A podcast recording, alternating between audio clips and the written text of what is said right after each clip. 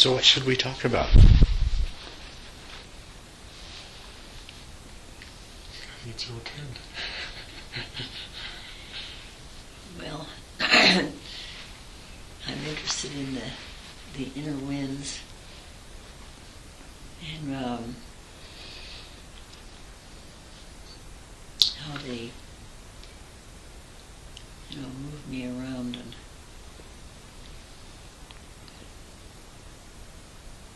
and uh, what's the best way to to work with that? Why why they're doing that? Hmm? and why they're doing that? Why they're doing that? Why they're moving you around? Yeah. Well, it's uh, it's fairly common. Not everybody experiences it. Uh, most people do experience the feeling of energy currents and vibrations. You know, more in terms of sensation, but a, pretty, from what I can tell, a pretty sizable percentage of people do experience uh, really strong, continuous body movements like you tend to have. Um, and everyone has some kind of movement, even if it's just, you know, probably the most, uh, the, the simplest form they take is usually some sort of twitching movements of the extremities, or sometimes it would be like ticks of facial muscles or just a just a rocking motion, you know, or a rocking or kind of a circular motion, but it can become really strong and continuous and, and jerky. it's the whole phenomenon of the uh, experience of energy movement and the sensations associated with it, and then the bodily movements, is something that is it's treated really differently by different you know in different traditions and by different teachers and there's a lot of storytelling around it you know so you'll you'll get a lot of if, if you were to ask your question to different people, you'd probably get a, a, a few very different sorts of explanations, and sometimes they're very complicated. Um, you remember I've talked to you before about the sensations and the kind of uh, advice that I give to people when they're having really strong energy feeling of energy currents and blockages and things like that. We, we talked about that one day not too long ago. Remind me. Well, it uh, it it comes out of my understanding, based on, on on my experience and the experience of people that I'm working with. My interpretation is that this thing that we're that we call energy, uh, uh, chi or or inner winds or uh, all these things, different names given to them. That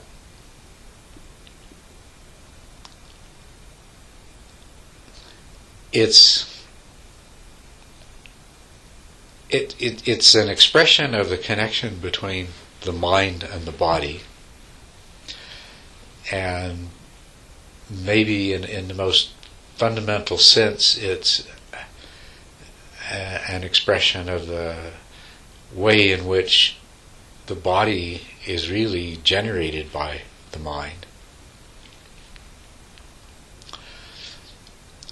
And so the when we get into uh, when we get more and more into meditation and to, into calming the mind and um, this is connected to another thing is the, the mind, as you heard me say many times, is, is a lot of different processes you know, taking place simultaneously that we sort of think is one thing, but it's not. It's a It's a, it's a collection of different things.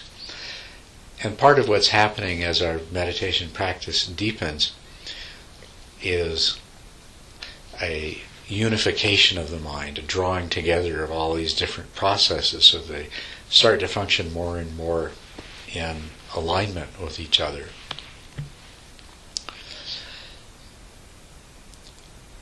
And what always seems to be a part of that is this uh, this experience of the the body as a form of energy that's constantly moving. And what seems to me is that the in the process of meditation, when the different when you when you start to unify the mind, all these different processes start functioning more in unison. It's like they uh, there's an additive effect, uh, and it's as though this energy increases in its intensity. It's like there's just so much more of it than there was before, and it seems to move through particular channels. I mean, that's the way we experience it. People describe it in a lot of different ways, but it's really, you know, it's as though there's all this energy that's trying to move through very specific channels. And there's a factor of whether the channel is adequate to accommodate the amount of energy that's flowing through it and then there's a factor of obstructions, uh, blockages, in to, so that at certain points the energy doesn't seem to be able to move freely. And there also seems to be certain imbalances that people start off with, where, where energy tends to move in particular ways and not in others, rather than a more uniform. Uh, way through through all of the different channels that are there for it to move through.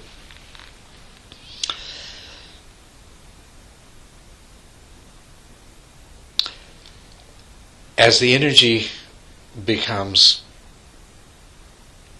more intense, uh, people become aware of it and they feel it, and it manifests in it feels like vibrations, it feels like electricity, it feels like pins and needles on the skin, it feels like shivers and, and the hair standing on end.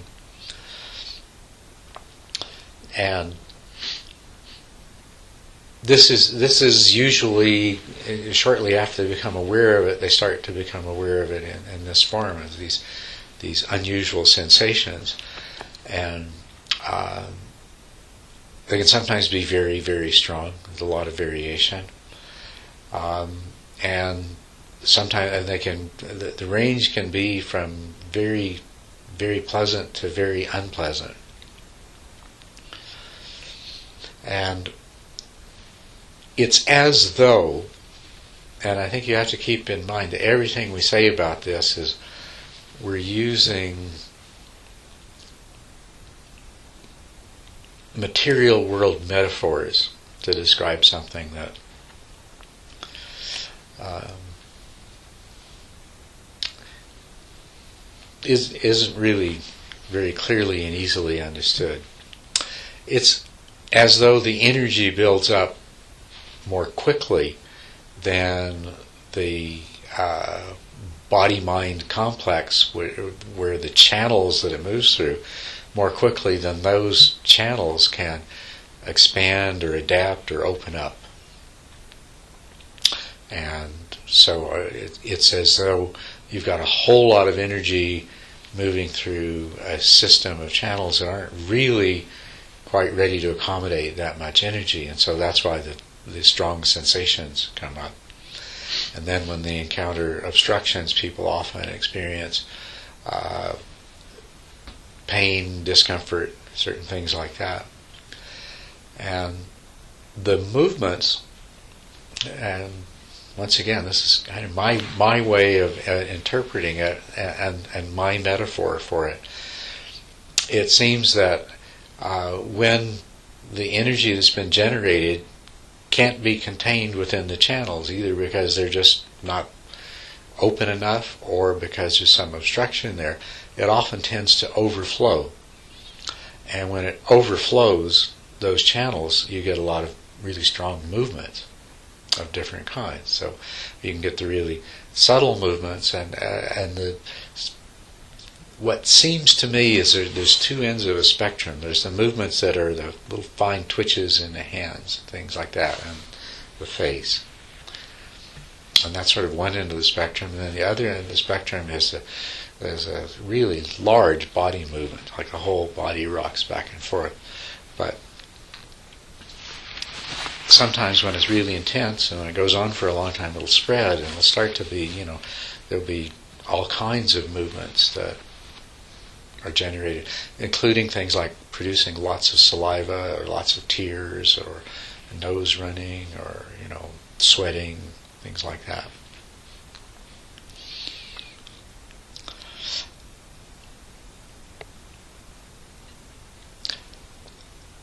Also, there seems to be, in my experience, uh, two distinct patterns of movement of that energy. One is from the core of the body to the periphery and back, moving in and out, as if you know something's coming from about right here and flows out to your fingertips and, and back, and down to your toes and back, and to the tip of you know on the surface of the body, the ears and the head, and things like that, and back. And then there's another major energy flow, which is right through the core of the body, and it's from the base of the spine right up to the crown chakra and, and back down. So it's like this, it's as if there's two different energy systems. I mean, sometimes uh, they'll be so distinct and, and, and separate uh, that it's almost as though they're not even connected, but they, they definitely they definitely are. And what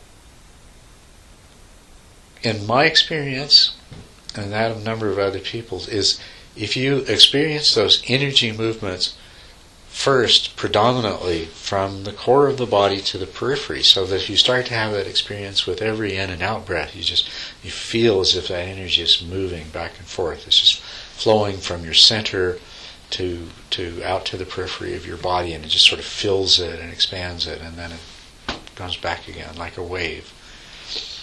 And if you can, if you come to a place where uh, you're you're very often aware of it, even when you're not meditating, and you're very clearly aware of it, and you can follow that movement, then later on, when strong movements up and down deep in the core of your body start to take place, they tend to go much more smoothly and easily. Whereas it seems that those people who the first energy movements that they become aware of is they feel like, you know, electricity going up their spine, or they'll feel like, uh, or, or, or the, the pins and needles or goosebumps or things like that, but it tends to be going up towards their head.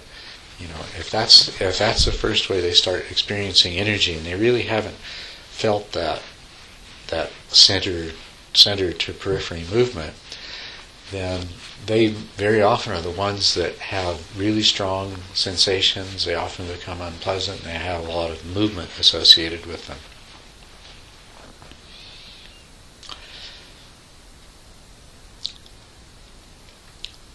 They seem, what's the significance of them? They seem to be a, a, a necessary phase that your mind body complex goes through in the mental purification that is associated with developing strong concentration. And um, they seem to be very directly associated with the development of physical pliancy, which the, the mildest state of physical pliancy is just a feeling of real stillness and, and comfort, and uh, which, uh, as it develops further, uh, becomes a, a rather unusual way of experiencing your body. Um, often the body seems very light. Often the body seems empty in the sense of being like a hollow shell.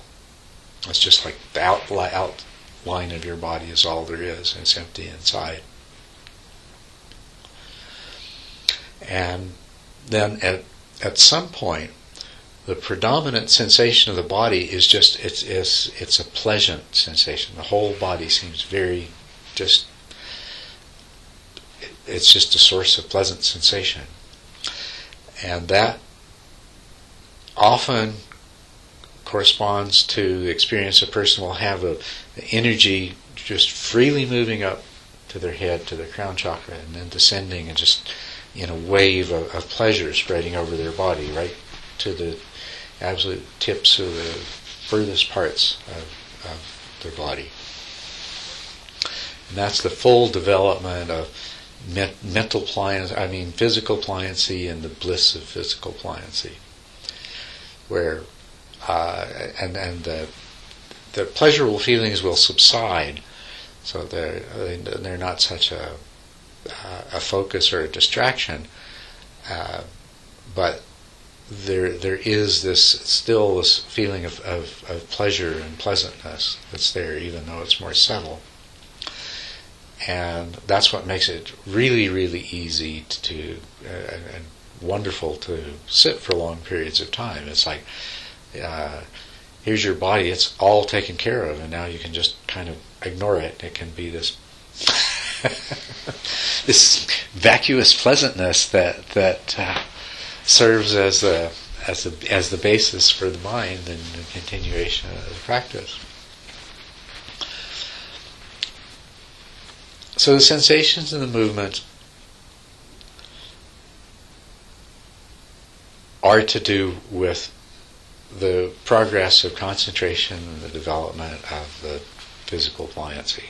That's a very, very important part of the whole process. Uh, with both the sensations and the movements, I usually suggest to people that as much as possible, you know, as, as long as it's reasonably possible to do so, that they just ignore them and leave them be and let them develop on their own and eventually go away. And they do, they do go away. Uh, people, even people that went through a period of having really strong body movements, they come to a point where they'll sit down to meditate, and as their concentration develops, you know, they might they might experience just a very short period of a little bit of rocking or twitching or something like that, and, and then the body becomes very very still, kind of like when you sit down to meditate, and you know, your mind at first uh, it it kind of needs to work its way through the letting go of the sort of a- agitation that's associated with ordinary being in the world, and then the mind becomes really still. And the body kind of goes through the same stages. So now, and I'll, I'll, say that there are there are in traditions that I know a little bit about, but not very much. Uh, a lot of different ways of dealing with the with the energy, with the sensations and the movements, and with the inner winds. Uh, the pranayama is specifically it's about dealing with that. Prana means uh, the word prana refers to that energy, and uh, the the uh, energy yogas, the, the kriya yogas, work with the prana very deliberately, and uh, I think in the uh, in the Tibetan practices of inner winds, I think they're very, very similar, probably have their origins in, in those yogic practices.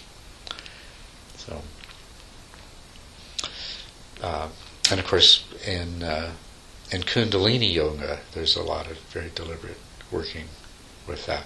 But I don't know too much about that. All that I know about this is from what I've experienced and from what people go through doing practices that really aren't intended to have a lot to do with the uh, inner, inner, inner winds and the inner energy currents and so forth.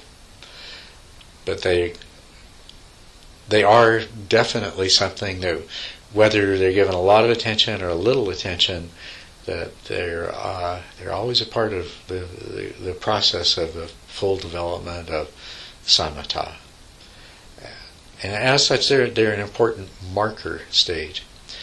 Uh, other things that are associated with the bodily sensations and movements are the inner sound that uh, uh, many people experience, and that when it arises, sometimes can be taken as a meditation object. And uh, even more common is the the experience of illumination. You know, eyes are closed, but it often starts out as a, a small spot or an orb, or sometimes flashes of light, but more often an orb that will expand and contract, and eventually reach a point where the, there's the all-pervading light that seems to come from everywhere at once, or to come from within. And, um, and even though your eyes are closed and there's no longer a, uh, any specific uh, spatial uh, experience of uh, visual experience in the normal sense, it's as though you're in a very large, very open space you know, you're, you're in a, you're in a completely different world just behind your eyelids, and that world is saturated with light. So that's often associated with it. And less frequently, people experience the, the nectar, uh, the sweet taste that arises in the mouth, and will smell uh, fragrant uh, fragrance of, of flowers or roses or incense or things like that that they know aren't actually present in the room. So you see, it's involving all of the five senses, or at least potentially can involve all of all five of the bodily senses, and uh, bodily movement, and uh, not just the the motor functions of the muscles, but can also the, the actions that the body produces, uh, by which the body produces its various fluids of, of tears and saliva and so on and so forth. I wonder if it, uh, when the uh, when the holy rollers are, are doing their thing, if that's part of it, or the I the shaman, the the one that dances, you know, in Tibet. Hmm Yes. I've forgotten what they call him, but Oracle. the what? Oracle. The oracle. The oracle. Yeah. If that must, it might not, must be. Uh, Uh, it would seem to me very, very likely. And and the uh, things like Sufi dancing, I think, oh yeah, and, and of course practices like Qigong. oh yeah, Um, yeah, all, all of these. yeah. Sufi dancing, for sure. I, I I remember one time doing Sufi dancing and hurling and having my head disappear. Mm-hmm. I couldn't feel my head anywhere. You know, I just felt my body moving, but my head was gone. It was just like my head just disappeared. It was a wonderful feeling, Yeah. actually.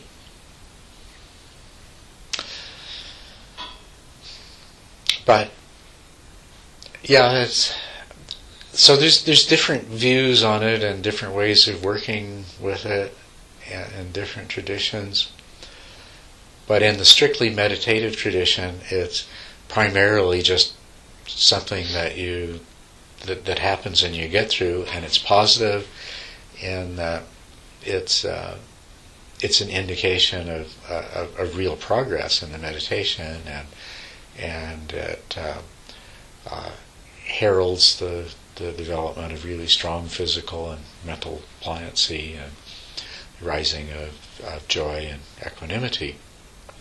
Uh, usually not too long after. At the same time, it's sort of a uh, it's something that you have to get through and that you, you can get stuck on. Now, if if just letting it be and ignoring it as much as you can isn't successful, then uh, I usually suggest to people that they that they try to work with it in one way or another, and uh, as much as possible, continuing the, their practice of, uh, of concentration and awareness, but just using these phenomena as as alternative meditation objects and as objects of investigation.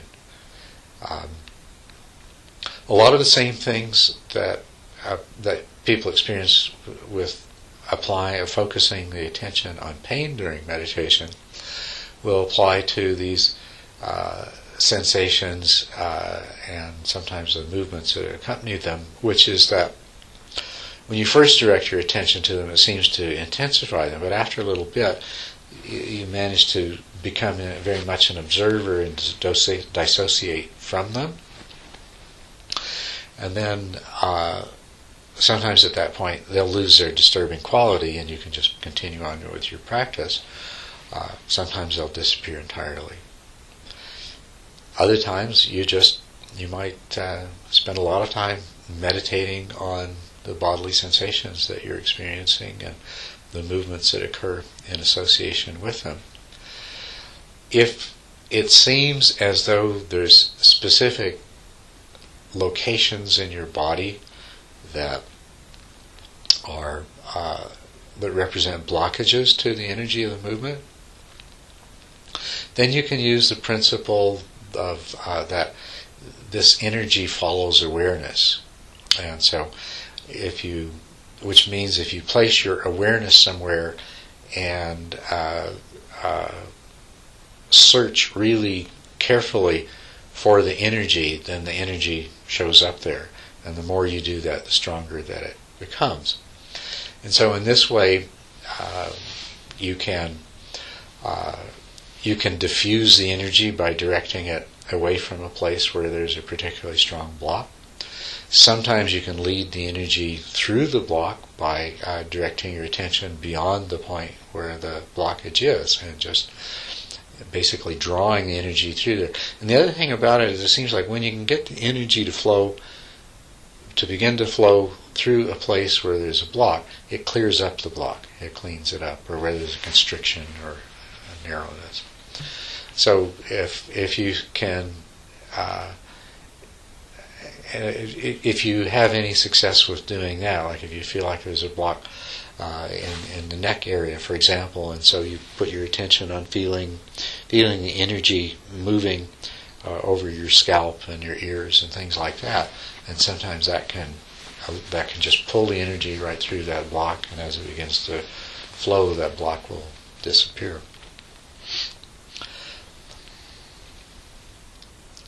But I'm not an expert on this in my own personal experience, I didn't have to deal with a whole lot of movement, just minimal kinds of things.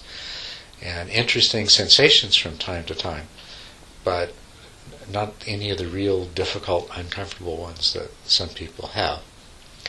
And I haven't received the only, really the only teaching that I ever received about uh, sensations and movement was, was just basically blown off. It's not important, ignore it.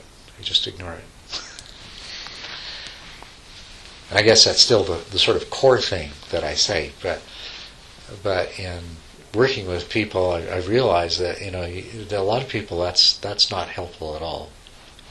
To just tell them it's not important and ignore it because they're really strong, they're really intense, uh, really disturbing, sometimes really uncomfortable.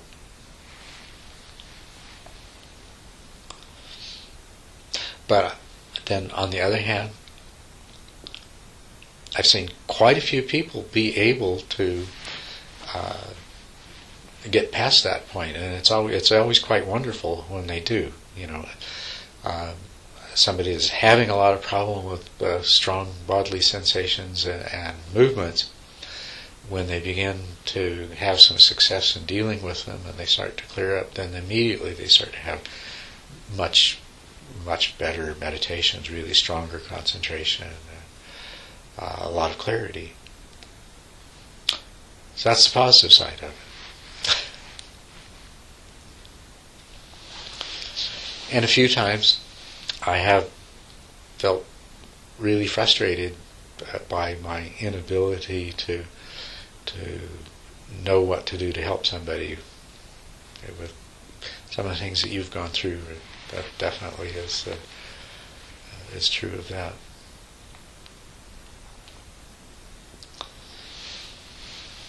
Well, I didn't get nauseous today anyway. Mm-hmm. So that and that was the worst thing. Mm-hmm. And it seems to me that over the last few months, you uh, you've had maybe less frequency of, of these difficult things and more so, more times when you've been able to to deal with them more effectively or they've been but this is wonderful. You don't have the nausea. Yeah. That's a big help. And when you don't have the nausea do you also not have the feeling of pressure in your head? And the pressure in my head?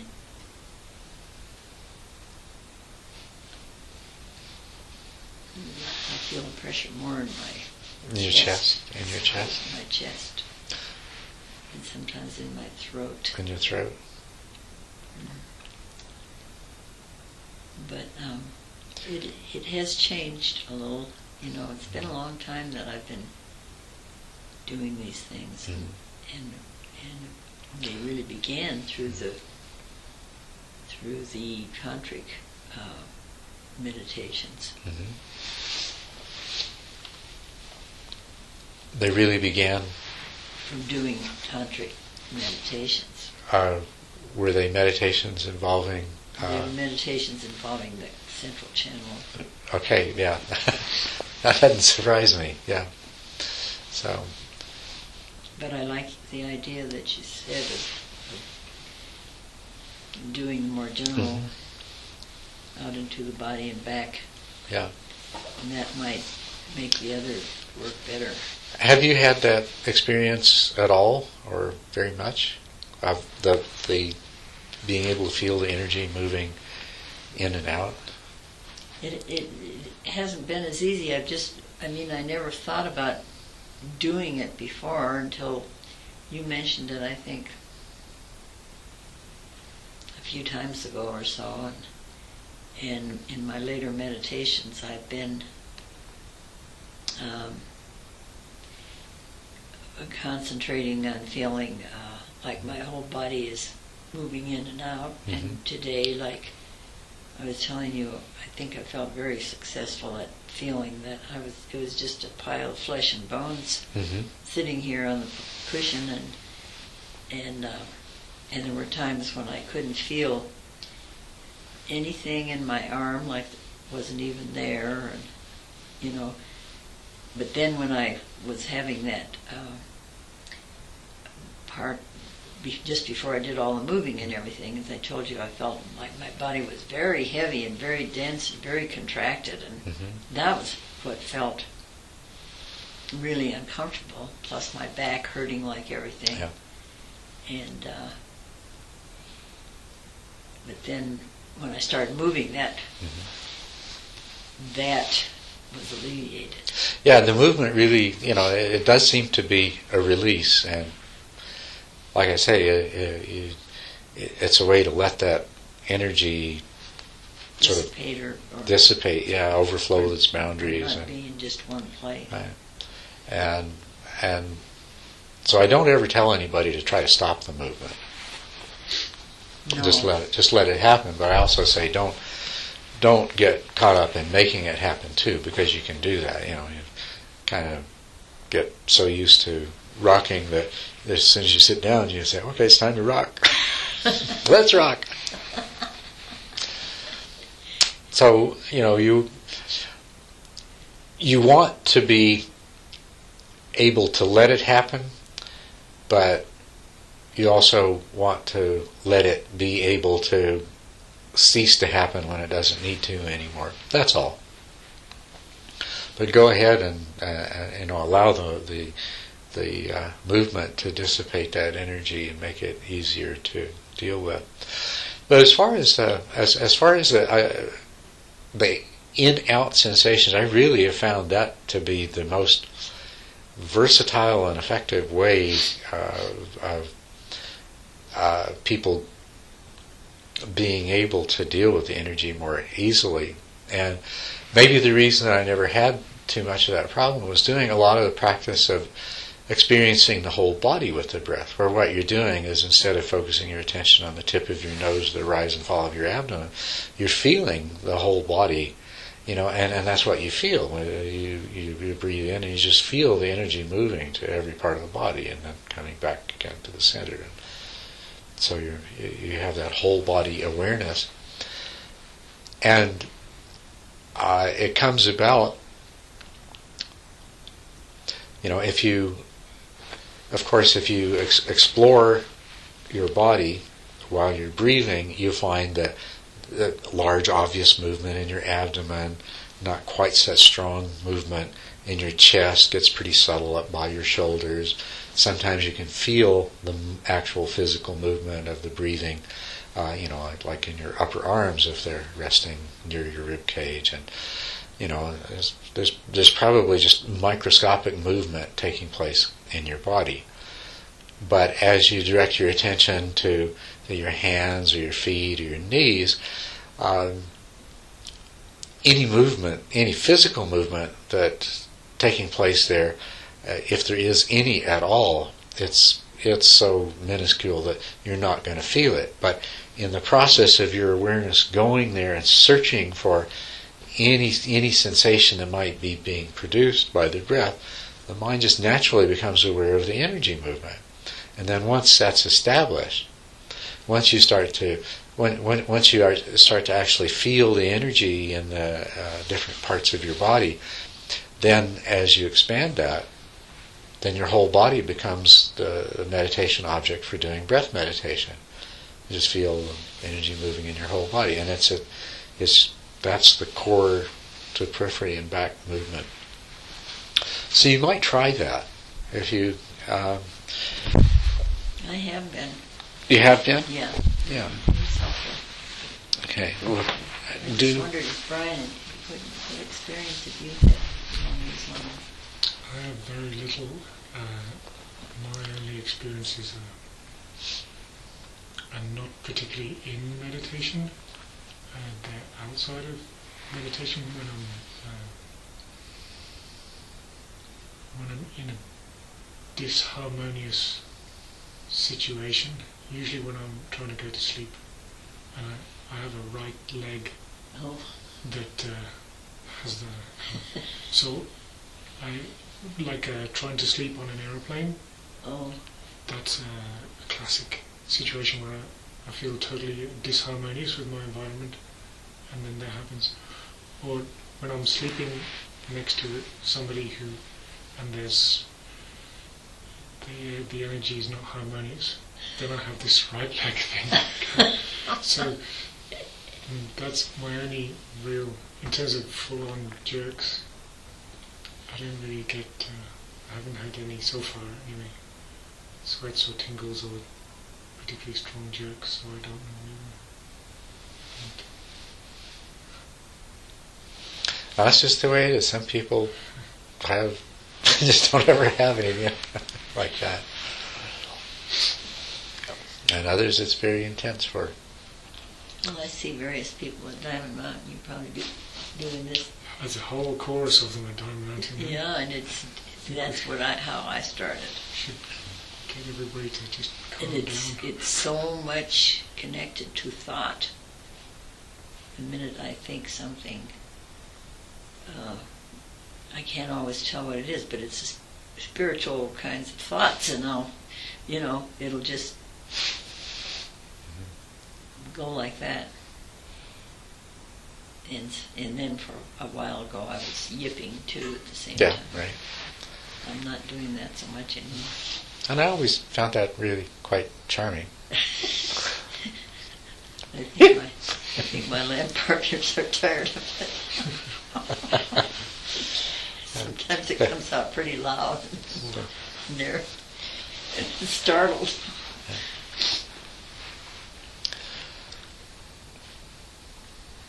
Well, thanks. I think that's I, as as you know, I've said this before. I, how much I, I wish I knew something more, you know, more Im- immediately useful that I could give you. But um, I do I, I do think that that just becoming aware of those of the that more peripheral energy movement will help. It'll familiarize you makes sense with it. to me.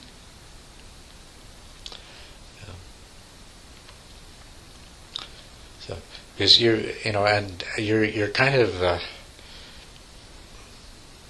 could say a, a, a classic case or a really good example of of a person who experiences the energy rising up the spine and has has the struggles and difficulties with it.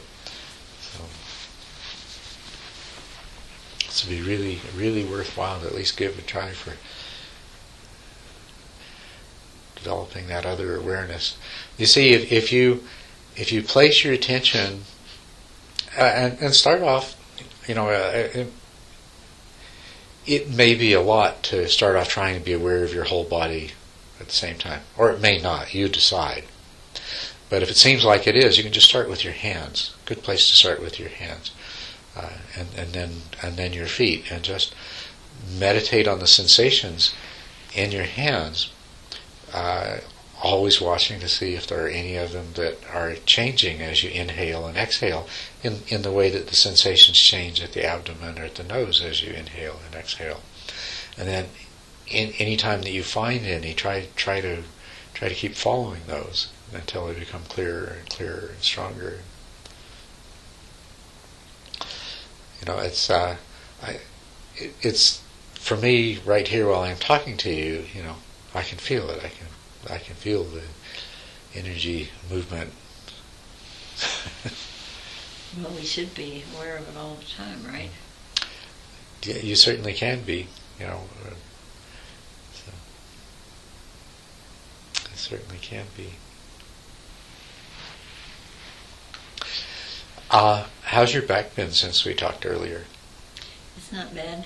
It's not bad. It's it's it's uh, it really isn't hurting at all. It's it's I can see it's a little bit it's a little bit stiff, but it's not really hurting.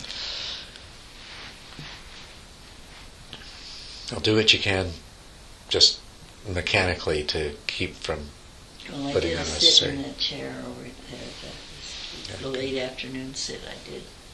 Sat in there. Yeah. That chair holds you back pretty Mhm. straight.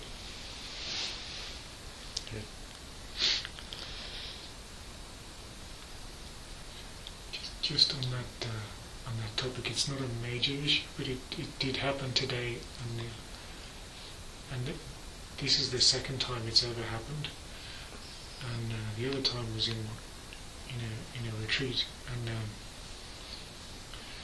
I have a like a like a burning uh, come up, and it. Uh, Today was very obvious. It starts from somewhere down here, uh, and uh, comes up and um, then it feels almost like a cough, but it isn't. And then it comes up, and then there's a, a burning sensation in the right side. So I have like it makes my today with my right eye in T, and it, it kind of comes out and then comes out the nose like a burning. Mm-hmm. And um, when it happened, this was, this was like a, a year or so, over a year ago. I ended up with uh, like a little blisters or sores coming down from my Hmm. nose to my lip, and that, both times it was odd. It came up, and it happened t- today, earlier today, but you know, I thought nothing of it because it was over, in, in moved reasonably slowly over the course of a, a couple of minutes, Mm-hmm. maybe, and uh, but then it was gone, and there was no. effect that happened afterwards, or it didn't, you know, it just went right back to the normal meditation and didn't do anything. But uh, have you ever experienced anything like that? And, and have you any idea what that was, or just a just a weird phenomenon? Uh, I haven't personally experienced anything like that, but it's it's very reminiscent of exactly what we're talking about this this energy Just- rising Yeah. and, and opening up a new channel that maybe hasn't been hasn't really been flowing through before. So um, it's not really a concern. It just seemed to be in the same ballpark. Yeah. Just in case it was. it sounds to me like a, a, a- a minor example of the kind of thing that we're talking about. Yeah. I mean, minor in the sense that it just only takes a few minutes and it's over with and doesn't leave any. Oh, oh the sores is an interesting thing. Yeah. yeah, Yeah. There was a near physical mark between my nose and my lip. But not today. Not today, as far as I'm aware. I haven't looked in the mirror, but it doesn't feel like there's anything there. Hmm. But it's only happened twice, so it's, I don't think it's. know, uh, that would be my what, how I would be inclined to identify it, and certainly if it's not a problem, then it's just one of those things. There's a lot of those things that happen from time to time. Well, in that heat source that's in your solar plexus, there's, you know, that makes sense. It Mhm. would be coming from there, that heat. You really want it to happen. Sorry? You really want it to happen, don't you? To have that that heat. Oh, the tummo? Yeah. I hear it can be useful, but again, if we don't know how to use it, I suspect it can be uncomfortable. Definitely. It can also be, yeah, I- it, un unless you know what you're doing, it can also leave you devastated for several days. yeah. Or it can happen like uh, what's his name that got paralyzed? Who? Uh, the man that does the puts out those films in, in Tucson. Uh, Oh, yes, right. what's his name? I know who you mean. I, I just talked to him the Yeah. other day. Yeah. Yeah, he had this, Sister Virginia was friends with him, and you Yeah. mentioned. he had this Kundalini experience, and Mhm. it, it, it uh, did something to a nerve in his neck, and now he's only capable of using one finger. But he does all kinds of things, and his face is very young. He looks very. He doesn't look like a person. What I can't understand is he can't use his body at all. He has to be everything taken care of. He has to be lifted around. He has to do everything. He uses one finger for the computer. But his face looks young and hmm. vital, and his voice is young and vital. So you know, it's it's kind of interesting.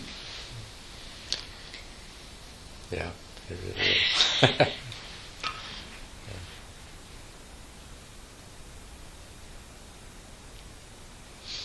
Yeah. So, yeah, that's all I can tell you uh, about the energy and my Well, suggestion. That so, sounds fine to me.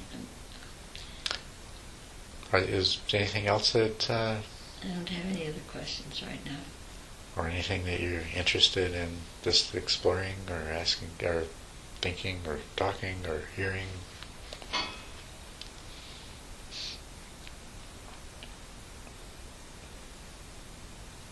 Mm, uh, It's not really a question, it's more of a quandary that I have. Um, it's the um, the um, separation from emotion that uh, seems to kind of be encouraged, and maybe I'm encouraging it myself. That uh, in a in a more reflective and certainly in, in a meditation, if there's a thought or an emotion come which uh,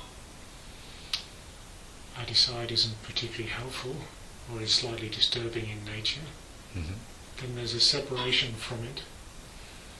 Uh, and uh, then I'm concerned that I'm developing the quality of being emotionally cold Emotionally cold. through uh, being so habituated to separating from from the the emotion or the thought that's arising. And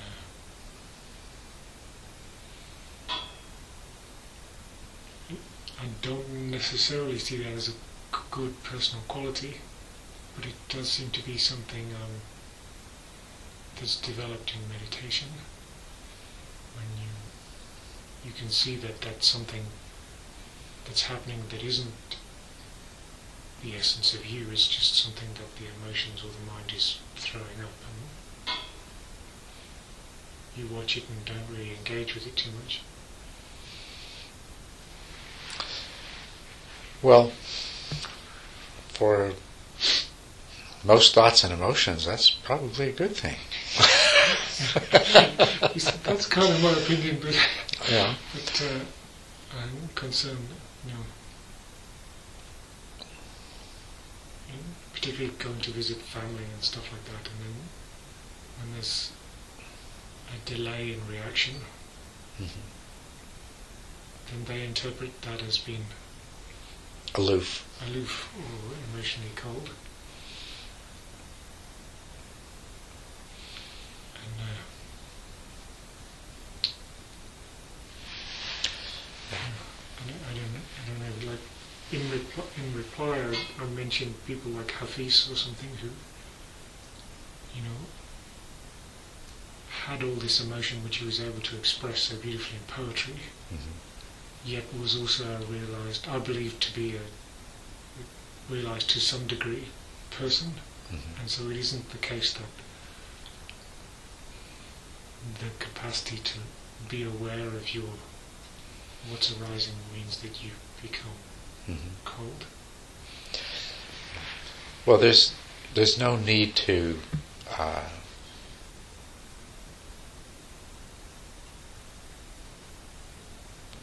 to break our connection to our emotions and to, and to cease to experience them.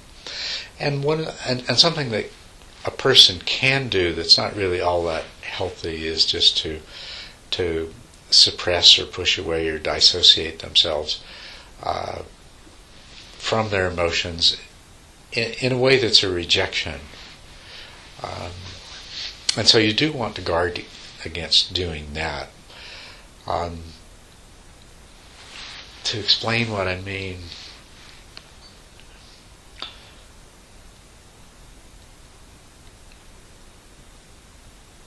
you know how a gentle, loving parent can respond to the emotions of uh, a child. Um, accepting, accepting the emotions, but not reacting to them and, and responding to them. But uh, so you know, this kind of a parent with a child, the child may manifest some some very selfish emotion or some anger or uh, throw a bit of a tantrum or uh, uh, manifest a strong expression of, of, of, of greed or unfairness in interaction uh, with somebody else. And so this kind of a parent then isn't isn't negating the uh, the emotion or the child, you know, just coming from a place. Well, yes, of course, children have these emotions, but at the same time, it's not a good emotion. It's not. It's not. You don't want to encourage the child in it, but you know, and you sort of treat yourself in the same way that your psyche, the cumulative whole that it is, uh, you know, until you have the purified mind of an arhat, it's going to produce all kinds of different emotions from time to time, and not all of them are things that you want to to uh, embrace fully. And a lot of thoughts. Thoughts come to mind that you know you'd rather not have that kind of thought, but if you can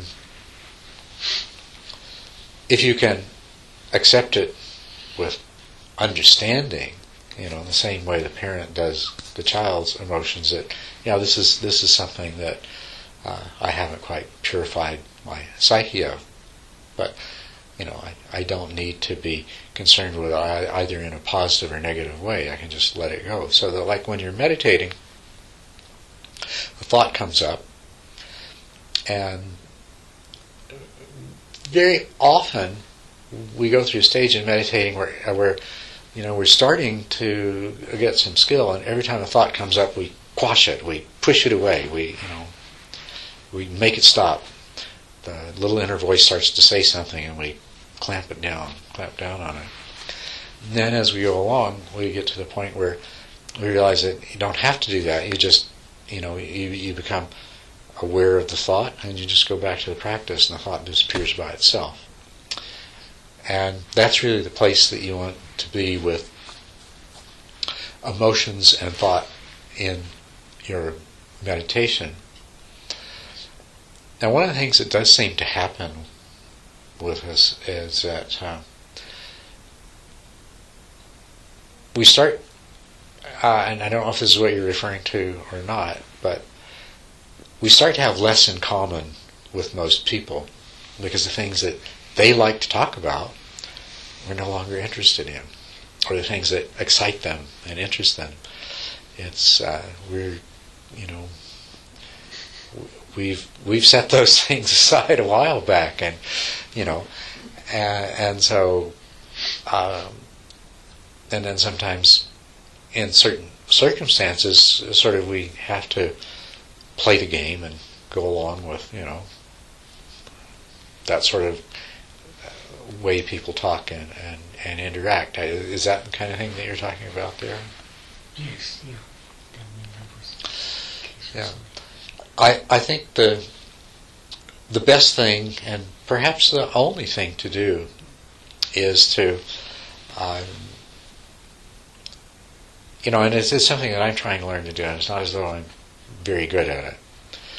But it's trying to remember to come from a place of love and compassion for the being. So you know sometimes how do you deal with somebody that uh, you, you, you're you're together with some people and uh, right into some really, they're right into this gossip, you know, the gossip thing, telling stories about uh, friends and neighbors and stuff. What do you do?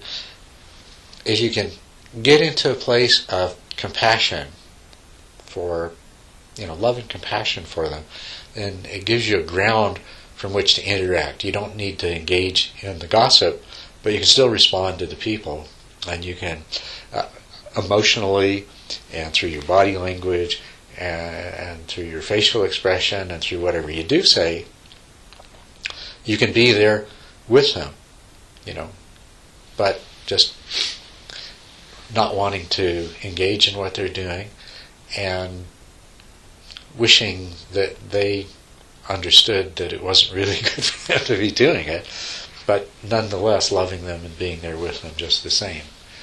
Because yeah, I I found I, I found with myself that uh, you know, and I still find this. I, I find this with uh, my family. They say you, you you're you're just you're not nearly as interesting as you used to be. you're not nearly as much fun to be around, and you know, and I know that it's true. You know, I just I don't react emotionally to the same kinds of things, and in social situations, you know, yeah, I'm just kind of aloof and and genuinely not that interested. Uh, people start, you know, going on about politics and weather and things like that, and uh, there's a certain amount of interest there, but not at the same level that. And when people start talking about television shows, then it's just. I don't, I don't know if you if you uh, I, it doesn't happen to me very often because I'm not in those kind of circumstances very often. But uh, if you know what I mean, you, you you're sitting with people and somebody says, "Oh, did you see so and so on television last night?" Yeah, and, and this is happening in that series, and it's like, wow. They're talking about all the movie stars and all of, yeah, you know, they tell you the whole story of some movie. you don't know anything about what they're talking about, you know, and they're obviously fascinated by it. I don't know if that's helpful, Brian, but yeah, genuinely, I think there. What happens to us is, as we cease to be caught up in the same sorts of things, uh, and the same and, and no longer share quite the same basis for emotional interactions with other people, we have to learn to adapt. But uh, through becoming more emotionally warm rather than emotionally cold, you know. And I, I think that's the a- only solution. It's such an incredible opportunity when it's your own family because that's when you're really put to the test. And Yeah. and uh, or or people that you're associating with all the time of of not not judging them or seeing that you are judging them and and um, trying not to judge trying not to judge them because they always know it you know they can always feel it. But I, I think it's also an opportunity you know like you're saying when people are talking gossiping gossiping gossiping that you can be with this group. I mean you know you're there you're going to be there for a couple hours or mm-hmm. whatever you're there in the place. You can either get very judgmental and withdraw completely from the whole thing, or you can you can feel uh, you can feel that they're in that place, but then again, you you got to be sure that you don't look at them and I'm better than you because you know it's such a tricky thing to it, at least it, this has been my experience of I've done it so many ways and uh, and the one that I, I don't like is, is sitting there not speaking because I'm judging and or uh, sitting there and feeling well I'm above it all and you guys just don't know what you're doing And, you know it's it's tricky it's it's it's it's the test. It's the teaching. Yeah, Yeah. it's that you know that's uh, not really my the thing that was bothering me. It's just the the meditation technique, Yeah. which you know I do It's every pushing away. every single day, hmm and then I worry that that training is developing a uh, an, an emotional Shutting down. shutting down. Uh-huh. which uh, is accidental. You know, I don't really feel that. I, when things go not so well in my life, my meditation is greatly disturbed. But your meditation, right? is di- greatly disturbed. Mhm. So it's I personally uh, don't think that that's happening, but you know, it's been noted that there's kind of a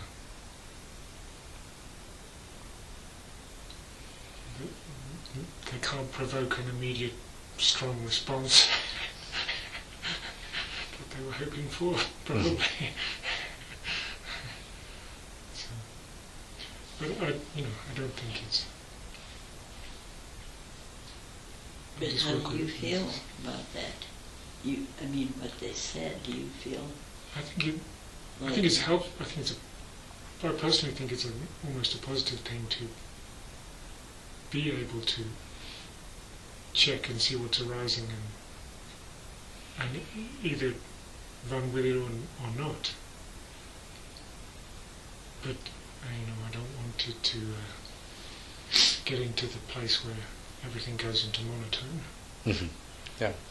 Well, I I think it's very good to be aware uh, of that as a possibility and something that you you know you want to avoid, um, because yeah, it, it- it's about opening the heart, not closing the mind. So,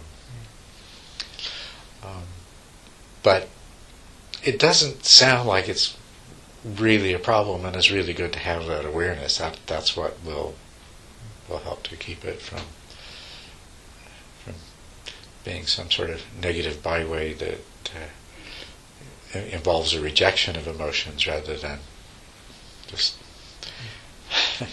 allowing them to come and go. Another thing that happens is as uh, as uh, desire and aversion diminish, you it, it becomes you have to find a new basis for uh, steering. As you know, really, uh, it, it, it, it's it's kind of a difficult thing to to get used to because we uh, we navigate, you know, on on the basis of desire and aversion through the world and interactions and things like that. And that's that's another thing that uh, at at some point you're going to find yourself uh, having to uh, adapt to in your daily life, you know, because you you you can uh, you can seem at least for a while to be uh, uh, just uninterested and, and, and uncaring and unmotivated and uh, uh, just for the simple reason that you're not always grasping after something. Yeah, you're definitely out of the uh, swim of the of the, uh, ordinary life. But the uh, but there's the, but there's so much wonderful work to do that when you sort of orient yourself towards that, then that that sort of replaces everything else. You know, just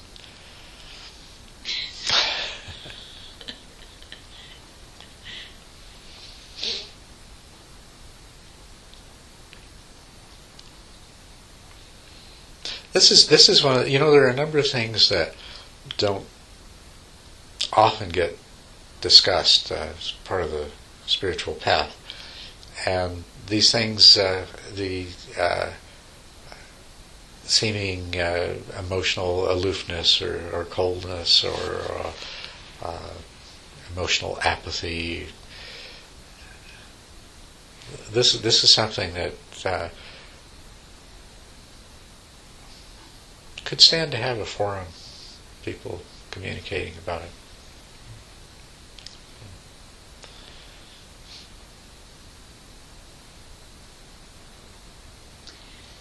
How to be in those situations and and be of value.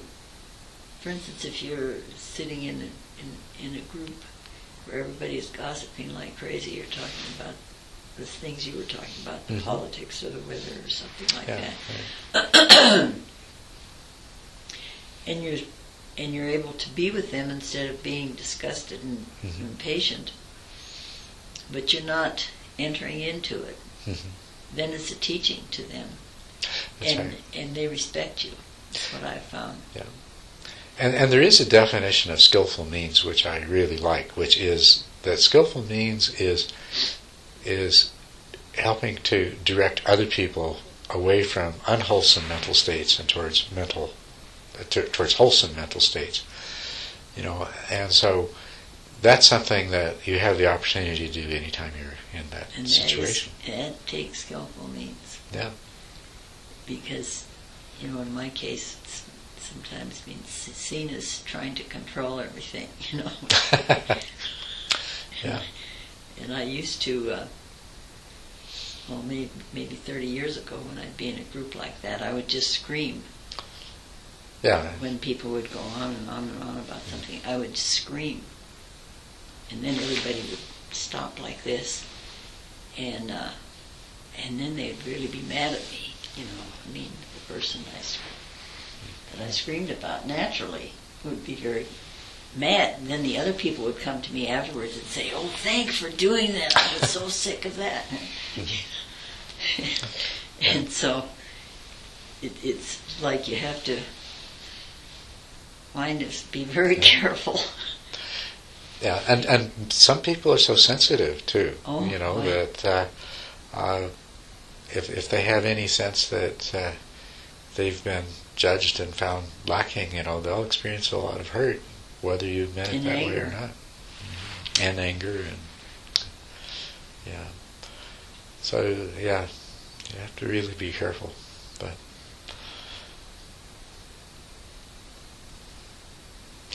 So.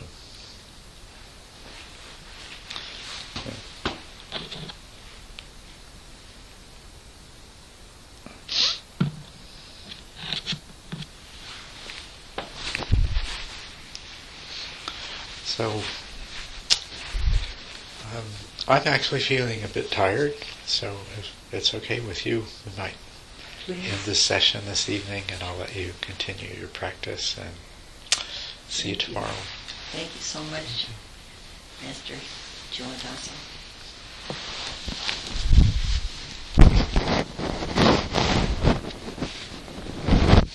You recorded that? I did. I don't think it'll go down as uh, any great Dharma talk or anything, but it's recorded.